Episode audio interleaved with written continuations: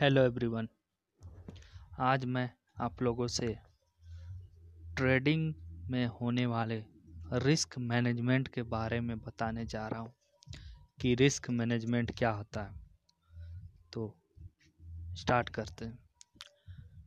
Risk management का मतलब होता है कि जब आप किसी शेयर को खरीदते हैं, यानी कि किसी शेयर को जब आप 100 रुपये में खरीदते हैं तो आप 90 रुपये में मान लीजिए कि स्टॉप लॉस लगाते हैं। स्टॉप लॉस का मतलब होता है कि जैसे 90 रुपया हिट हुआ, आप उस शेयर को सेल कर देंगे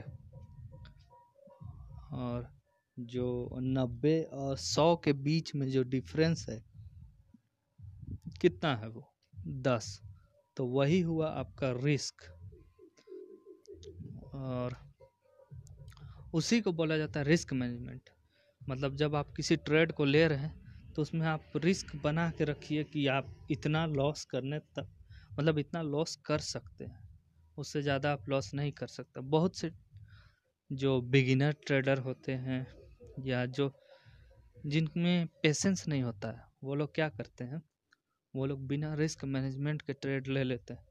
फिर जब शेयर का दाम कम होने लगता है तो धीरे धीरे बहुत कम हो जाता है और वो लोग लॉस में, बहुत बड़े लॉस में पड़ जाते हैं, जो कि वो लोग अफोर्ड नहीं कर सकते हैं। ऐसा लॉस में वो लोग पड़ जाते हैं, जिसके वजह से ऐसा होता है। तो जब भी आप ट्रेडिंग करें तो रिस्क मैनेजमेंट ज़रूर करें। अगर आप रिस्क मैनेजमेंट नहीं कर रहे हैं तो 99% टाइम आप लॉस लेके उठेंगे, ये मेरा गारंटी है। रिस्क मैनेजमेंट सीखने के लिए बहुत सारे आर्टिकल्स हैं, वीडियोस हैं, अब तो पॉडकास्ट भी है, और बहुत सारे सक्सेसफुल ट्रेडर्स जो हैं वो लोग ने बुक्स लिखे हैं रिस्क मैनेजमेंट के ऊपर। उन सारे बुक्स को पढ़िए और सीखिए। तो आज के लिए बस इतना ही, आगे की बातें करेंगे नेक्स्ट एपिसोड में। तब तक के लिए बाय बाय।